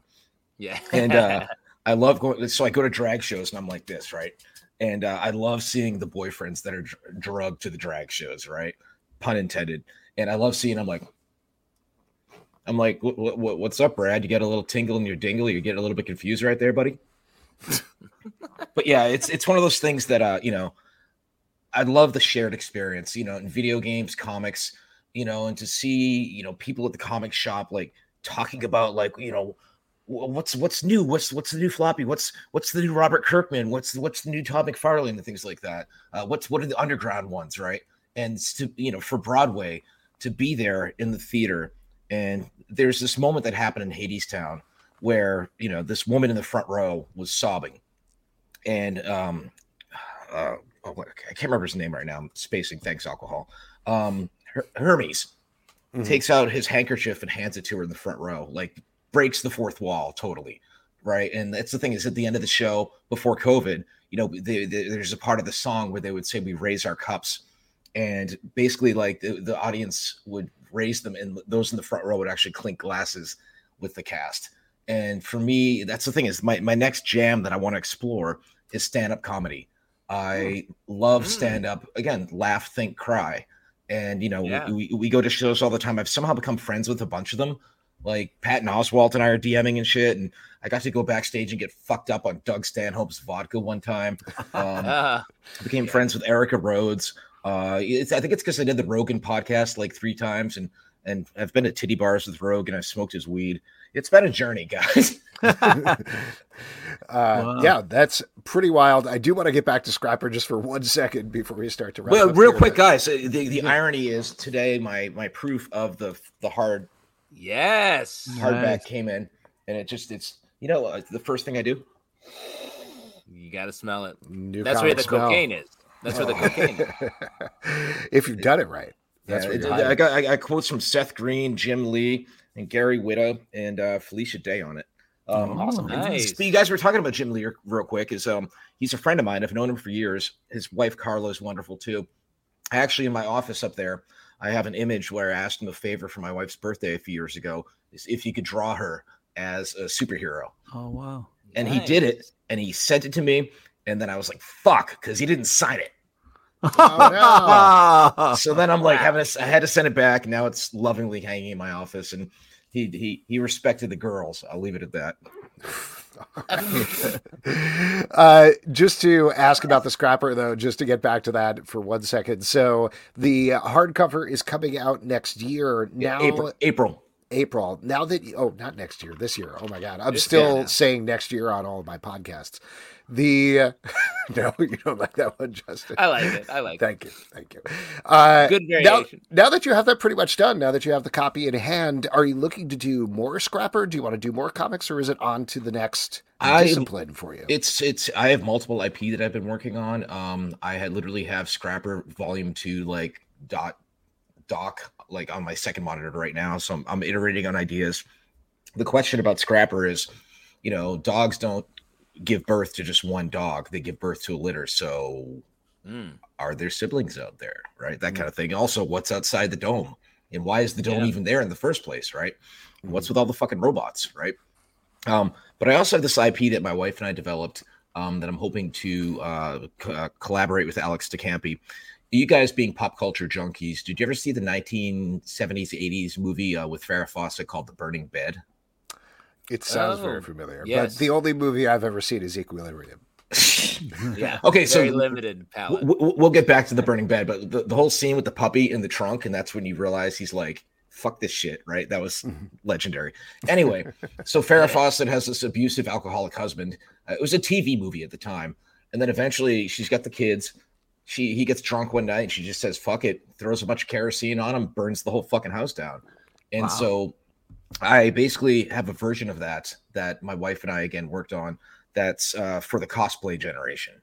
And there's a Mm. convention involved. There's there's a supernatural storm. There's all sorts of things like that. It's called Effigy, and um, I'm you know trying to work with Alex DeCampi on it because she's been just the one stop shop of I, I give her the outline, but she she vibes, she gives me notes, and then she lays it all out, and she corrals the artists because artists are artists because she acts as a producer as well.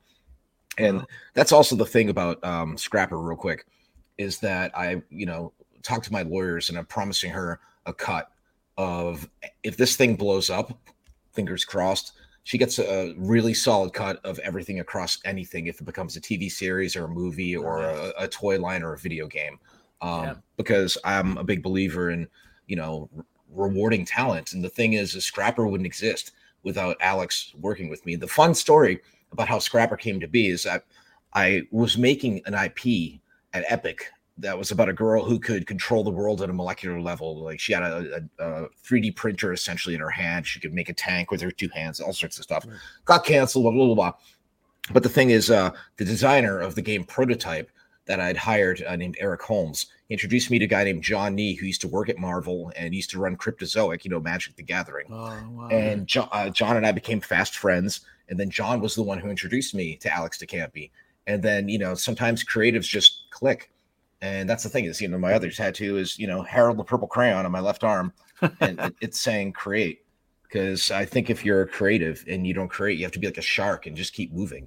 And so that's why I have these other properties. I have this other one that's kind of like a futuristic version of uh, Roller Girls, uh, but with guns.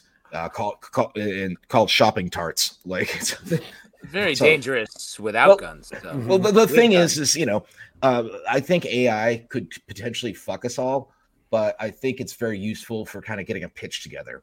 And so, you know, uh, last year I sat down in Midjourney and I was just like Gary Coleman in the movie Heat.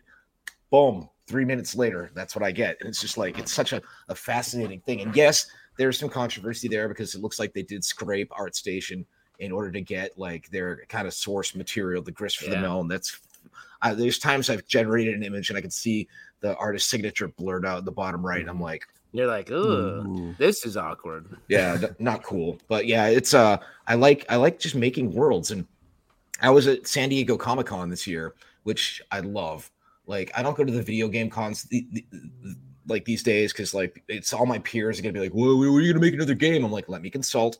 We'll see. And uh but i had a, a signing panel for scrapper and i'm sitting next to alex DeCampi, and this woman comes up to me like must have been like 50 and she starts crying and she says she wants me to sign her gear stuff and she says gears of war saved my life and her husband's behind her like this and. I'm, then i start fucking crying and i'm like that's the thing is you know i like money you know i like i like to eat but at the end of the day as a creative you you want to know that you affected people right and it, it goes back to um you guys doctor who fans Uh, Alex I, I am. I got so I'm I'm another another weird flex, but okay. I'm friends with Karen Gillan. Um, and when we were at Comic Con in Raleigh, she came and we had lunch and hung out. She's just an absolute sweetheart, lovely, talented. Um, but there's the scene where they take Vincent Van Gogh to the Musée d'Orsay, right? And and he struggled to sell paintings during his life, right? He went crazy, cut off his ear on an absinthe binge, right? Binge, right? And then he, you know, uh, they take the doctor Matt takes him in, and you know, then asks Bill Nighy again, not the science guy, the British actor, and says, uh, you know, what what did Vincent's work mean? And he says he's was one of the greatest, if not the greatest of all time, and he was a great man. And the actor who looks just like Vincent just starts losing it and the thing and the music starts swelling and that's the thing is as a creative at the end of the day get paid but when you have that feeling that you affected somebody you know i've made multiple properties that people have gotten tattoos and that many tattoos in their bodies for and that to me is like one of the ultimate honors and that woman crying on me was just it, it i was thunderstruck uh, now i'm referencing uh, acdc ACDC, you were You're ACDC. Uh, that is an awesome story, Cliff. Uh, that is so cool. And Scrapper, not to keep coming back to it, but also very cool Shouts as well. Scrapper. Yeah. Um, Cliff, thank you so much for coming on the show. Thank you for talking about it. Love the book. Yes. Again, uh, the book, the hardcover version is coming out, I believe, April 23rd. Is that right? Yeah. I believe so. Yeah. Oh, and I, I, I'm again tonight. I'm gonna have to sign more friggin' book plates. So Oh, man. Well, Well, I- hopefully we gave you a little Draw break. some Just- weird pictures. I got to Weird. just can't draw dicks because it's, it's PG-13. So Yes, exactly. That's a man. rule. Th- thank you guys so much for having me. My wife is making a mean chili right now, so I'm gonna I'm gonna gorge. Get it. now. All right. Go get it. Soak up that mimosa. Bye bye, Cliff. Take care, guys. Cliff. All right, there we go. Once again, that is Cliff Bleszinski, and the book is called Scrapper. It is out now from Image Comics, all six issues, or you can get the hardcover coming April 23rd. And folks, we're going to move on with our next section, which is my favorite section because you all make it up. It is your audience questions. Yeah. And for audience questions, all you got to do is drop a question in the comments over on Facebook, YouTube, Twitch, uh, X. I think takes comments and questions now. I don't know. I guess we'll see what happens. Uh, but regardless, earlier uh, we oh we didn't talk about this. We talked about this off camera. So Brett Macris, aka Straight Bullet, aka Great bullies. who designs or curates drinks for us every week, took a vote on our Patreon Slack and came up with the number one drink that he created from last year. And of course, it ties into the number one movie of 2023 as well. It is Shazamily, the Shazam Fury of the Gods themed drink. You made it and finished it, right? I did. It was great. Uh, it's way better than the movie. It Um, looked uh, glorious. It's great. I look. I made a little Ooh, lightning you made a little lightning bolt. Lemon, Lemon peel peel. lightning bolt. Love it. Uh, it was good. Uh, gin, Campari, limoncello, uh, egg white. Shake it up. I think there's and uh, orange liqueur of some sort. Uh, very good cocktail. Uh, straight bullet. Uh, where's this? We got to get a book out with these cocktails because they're all fantastic. They are. Pete, what are you drinking? Oh man, uh, a little land shark. You know what I mean? Mm-hmm. Knock Nice. knock. Ooh, Who's Jeff at the Land- door? Land shark. Nice. And I'm just having water tonight. Just water for me. Ooh, you're having a Bel Air sour now. Yeah, Brooklyn Brewery, great sour beer. Excellent. Um, all right, let us go to questions. I've been to the uh, Brooklyn Brewery. No, Um, Pete, you're not yeah. a you're not a New Yorker. I Great was. question here from Edward Doherty. What are your favorite comics of 2024? Great question, Edward. Uh, Yeah. That we're actually going to be covering in our December 26, 2024 show. So please keep asking every week. Uh, we will get back to you. Stay with us. Yeah. Yes. Just hang in there. It's probably Um, Transformers though. Oh, great. We got a question here from Joshua Wright. Alex, my resolution is to work out more. Can I get your routine down and see the pic again for inspiration? No. No, no, no I, I don't. I don't have it on hand, so I can't possibly. Just Alex, just lift your shirt up. We don't need the picture. No, no, no. I mean, I'd have to show you the picture because that's the right lighting. and Oh, put your shirt down, guy. I'd be too embarrassed otherwise. Um, but basically, you just gotta like, well, like today, I ate three enchiladas for lunch. Um, so that's part of it. I think that's definitely yeah, part that's of it. definitely part of it. a high enchilada diet. That's what The Rock uses. yes. Uh, from Schreikler, what's a comic you really like because it reminds you of an unrelated book, TV show, movie from your childhood? This is obviously pivoting off the equilibrium thing, which turned out much better for me than I thought it would. Yeah, really. That had a high, a very low success rate, if I would say, high failure opportunity that you somehow got lucky. John Ridley just knew his shit top Yeah. to bottom because that honestly, I was like, I barely, barely remember. no, you called out the one scene. This I know. Of Truly amazing. an unrelated TV show, movie from your childhood. Hmm. Interesting.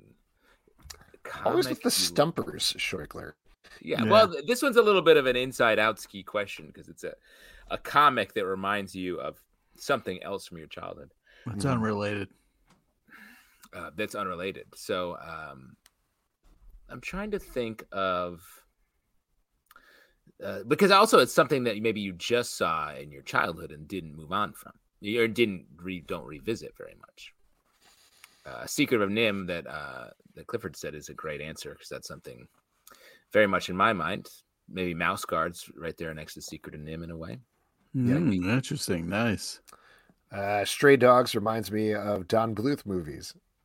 Hmm. Nice, good. Yep. Uh, that's very slightly unrelated. I'm trying to think. There was a comic that we read recently, and it kind of reminded me of like some Miyazaki stuff, but I can't remember the name of it. Well, we did a bad job with that one. Uh, His 50th anniversary. What would be his best story and team story? Pete, I'll go to you for this one. For Wolverine's 50th anniversary this year, what do you want to see with him solo story wise and team story wise? For solo story, I feel like if there was some sort of story where he could like go to a bar, just like wanting to be alone, and then he gets into a fight and it just gets worse and worse, that would be pretty cool. Uh, actually, it would be. So go fuck yourself because I know you're trying to make fun of it, but actually you complimented it. Um, I don't know. Yeah, I you know I hope we get a, a great uh, Wolverine solo story. That was usually fun. Um, and yeah, there's always a good like team, like maybe an X Force situation would be would be awesome for it. Uh, X Force, all sharps. all sharps. Got to keep it sharp. You know what I mean? I think we got to throw Wolverine back into the no clothes computers hanging off his body phase. Back the- Weapon X. the Weapon X stuff. Mhm. I would love to see snow. this isn't going to happen, but I would love to see Jason Aaron come back for another Wolverine and the X Men thing where he was the headmaster Oh yeah, of Xavier's. That was a fun era. That was absolutely wild. And it who was a fun. era. Was that Humberto Ramos on art for that book? I feel like. I Um, don't believe so. No, it was someone else. Was it Chris Bachalo? They have similar s styles that I. It was similar to both of them, but a little more composed lines. If I remember Yeah, correctly. yeah, it was a little Uh, different, but it was I'll great. look it up. Why don't we go on to this one though? Joshua Wright says, "What are your most sympathetic villains? Who did you want to win?" Nick Bradshaw, Michael Tillman says in the comments, and that's who I couldn't think of, but yes. Hmm. Uh, sympathetic villains. Um, I don't know. Mephisto, I guess, is the first one that comes to Uh, mind. Thanos is the first one that comes to mind. You wanted Thanos to win? Well, I mean the the logic is sound. If we got rid of half the people, the Yeah. Earth would be less. They they show how that doesn't Fuck. work in the movie. Yeah. I don't know if you've seen the movie. He was trying ideas. You know what I mean? He was Yeah. putting it out there. He He was was just trying brainstorming. out, uh, You can't fault like- somebody for that. You make mistakes and then you move on. You know. I believe him and Bill Burr have the same uh, philosophy. They, you know, they they're like, oh, Wow, you, Pete, you're all over the place. You are on Thanos' side, and then you're saying that Bill Burr and Thanos are the same. I mean, on the Marvel bent, I would say Namor the Submariner is probably the most sympathetic villain, like the Ooh. biggest straight up a hero now. But him as a villain always worked, and the whole relationship with Sue, Sue Storm, a lot of heat there. Wait, what now? What now? What's your take? You're like, uh, he could be a dick because he had a crush. Like, no, we can't. It's good. It's good romance fodder. You just don't agree? I mean, I like the the interplay there. I know Pete hates Reed Richards, so does that Pete? I, I don't know if we ever talked about this. Does that mean you want Sue and Namor to be together? No, I, I, uh, you know, I think that, uh, You respect Sue- the marriage. yeah, Sue needs to either uh, get a divorce, and if she wants to, she can be who- with whoever she wants, and if that's who she chooses to be with. But yeah, with, it's always bothered me that Reed Richards is a horrible partner to Sue Storm. Interesting.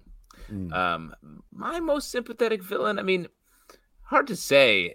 It's interesting, and we'll, I will actually talk about this maybe in the stack a little bit. Something I want to bring up, but Doctor Doom has lately become this sort of strange figure in the Marvel universe, where he's like everyone's Yeah. bud. Uh, do we want to move on to one last one here? This is Nelson Kelso says, seeing as how the last guest had an issue with the new Mario game, how's it going, Justin? Aren't you playing? Also, what's the last video game you played, Pete? Uh, great question. I am playing Super Mario Wonder, uh, loving it. I'm getting. I feel like I'm getting close to the end, so I've actually slowed down a little bit and easing into it. I'm up to the final uh, Royal Seed, and then um, I don't know what happens next, but I'm just gotta beat the uh, the Swamp World, and then I go uh, face Bowser himself. Really enjoying it. The special world levels are so hard that I'm saving those for later. Um, the last video game I played was uh, Super Tecmo Bowl. Um, but Oh, that's that can't be true. No, I mean I played No. it recently. I, I have a Nintendo, you know, so I I play that on the regular. Flex. Um, but yeah, yeah, I have a Nintendo Flex. What? Uh, but the last uh video game that I played in an arcade was Marvel vs. Capcom. One of the uh, uh great rare rare moments where I was uh playing really well. Really? All right.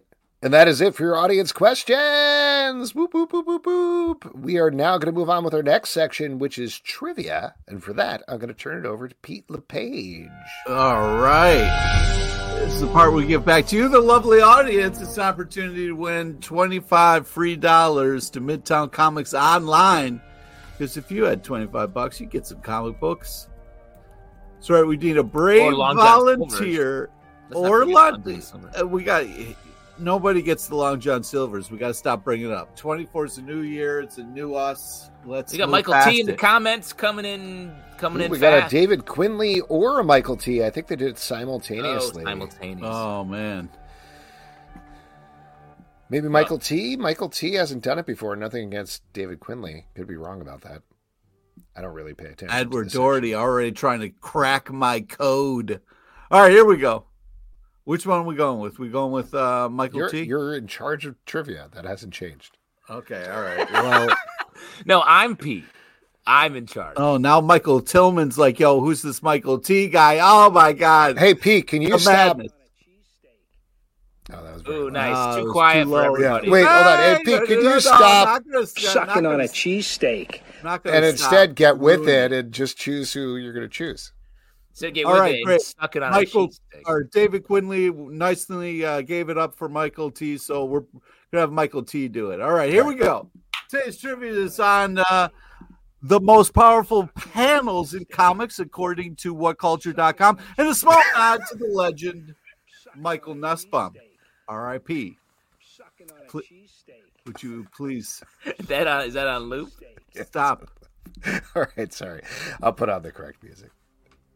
Thank you. The music's on now, for real. All right. Please listen to all three options before making your selection. Have some respect for the Nussbaum, all right? We're trying just to have a small nod here. No. All right, think here we go. Question number one. be Bigger nods. Can we get bigger nods? Why are you holding on to these small nods? Give us big Dude, nods. No, man, it's all about the small nod. You know what I mean? I want a huge. I, you don't want to. You don't want to bring down the whole room. Just take a second, acknowledge me- some people who have, you know, done some Let me great ask things. you, Pete. When I die and you do trivia and mention my name, can Right. it be a bigger nod? Can it be like a medium-sized nod? I'll give you a medium. For you, you get a medium nod. medium all right. nod. Yeah, I look forward to that. I won't. I'll be dead, time. but my children will watch for the medium nod. I doubt it. They will. All right, here we go. Question number one. What iconic image was number 10 on the top 20 most powerful comic panels of all time? Was it A, Bane breaking Batman's back? B, Elektra being stabbed and, you know, seeing that sai poking out of the back of her shirt? Oh, that was oh, such tricky. a crazy panel. Oh, man, that's a. Physically difficult to Yeah. imagine. Or was it C, Debbie Derryberry? Or was it D, this panel? Is that the panel? Do you just want to be a? Do you just want to be? A, do, do you want to do? This? I'm just wondering if this was the panel that you were referring to. It's Alex, visual do aid. You want Pete. to It's a take visual aid. over the? You know, because I visual know you're doing you're doing daily podcasts and you were taking all my trivia stuff. If you just want to do this, that's fine. You know I what don't. mean? I don't. I don't wanna do this. I don't want to do this. I'm just trying to give you some inspiration going into the new year. And know? honestly, it helps me think to see that image. And I think the All right. same for Michael T. oh, okay. Did he get it Uh, right? Did he get A? He said A. Yes. also, he did is you choose correct. David or Michael because they're both answering? I chose Michael. Okay. David was nice enough to step aside. All right. I think Michael probably got it because he got to see my ripped abs. Yeah. Uh, straight I bullet. think- I pick AAA. Appa Appa Alex. So what's upsetting is you're claiming those abs. You do not have those abs. Those are not your abs. Sorry, which abs? These abs? You mean? Are you saying Why that's you stolen, do the stolen ab valor? I'll stop. Stolen- I'll stop. Go ahead. We're already Stolen running long on the show. Oh my torso. god. All right. Question number two. What was number two on the list? Was it A, Batman and the Joker sharing a laugh? B, Spider Man superhero suit in the trash? Or was it C, Chip Hipkins? These names sound more made up than ever before in 2024. The C names are insane in this. Small nod to the C names. You know? Mhm. Oh, Michael, it is A. But because you said B question mark and that wasn't your real answer, I'll give it to you. It is.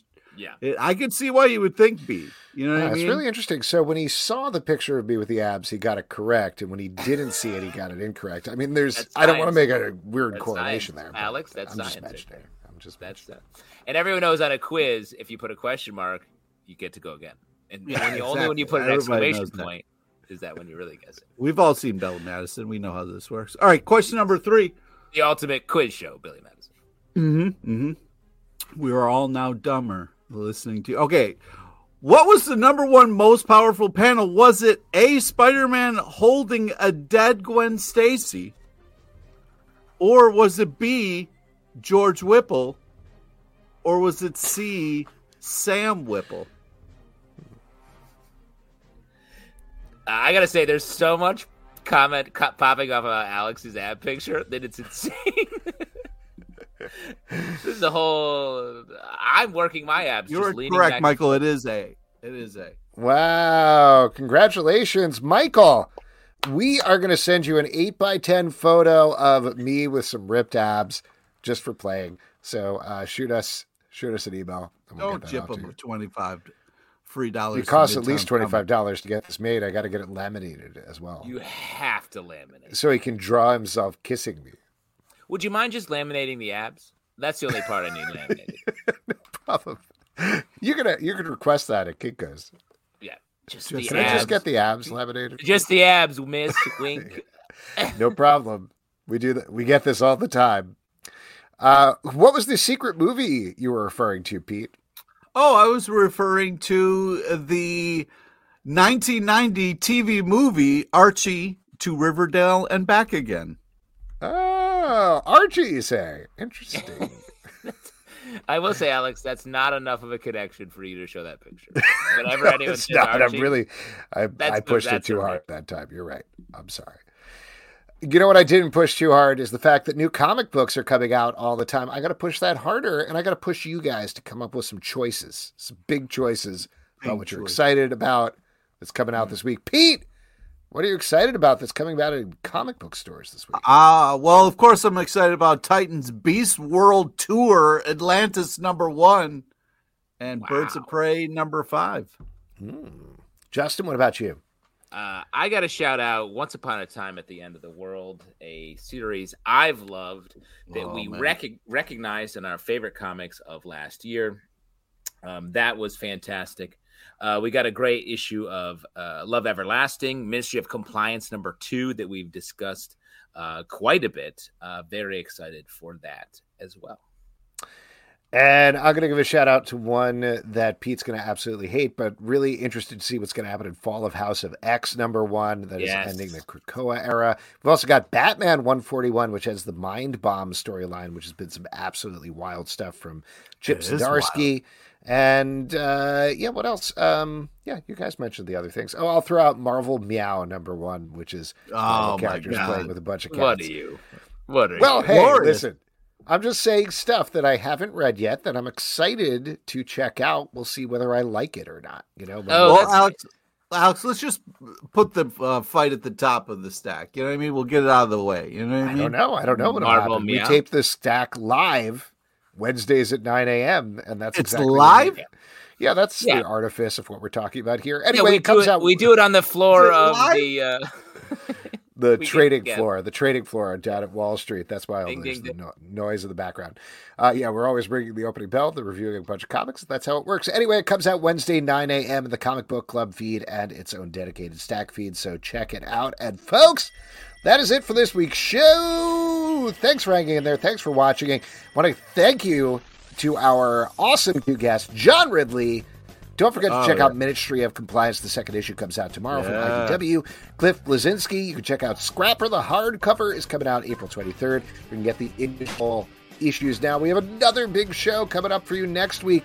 Minh Lê is going to be tired to talk about the new graphic novel Enlighten Me, and Charles Soule is going to be back on the show. Talk everything Star Wars, 8 billion genies, and all the other millions and millions of other things Everything he's talking he's about. doing. Everything he's doing. Patreon.com slash comic book club to support the show and all the shows we do. Don't forget to subscribe on Apple, Android, Spotify, or the app of your choice. At Comic Book Live on Twitter slash X, Comic Book Club Live on Instagram and TikTok, comicbookclublive.com. For this podcast and many more, until next time, see you at the Comic Book Club. They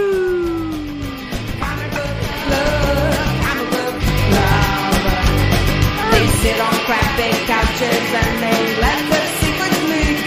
And occasionally they'll let that special guest speak. So grab your and don't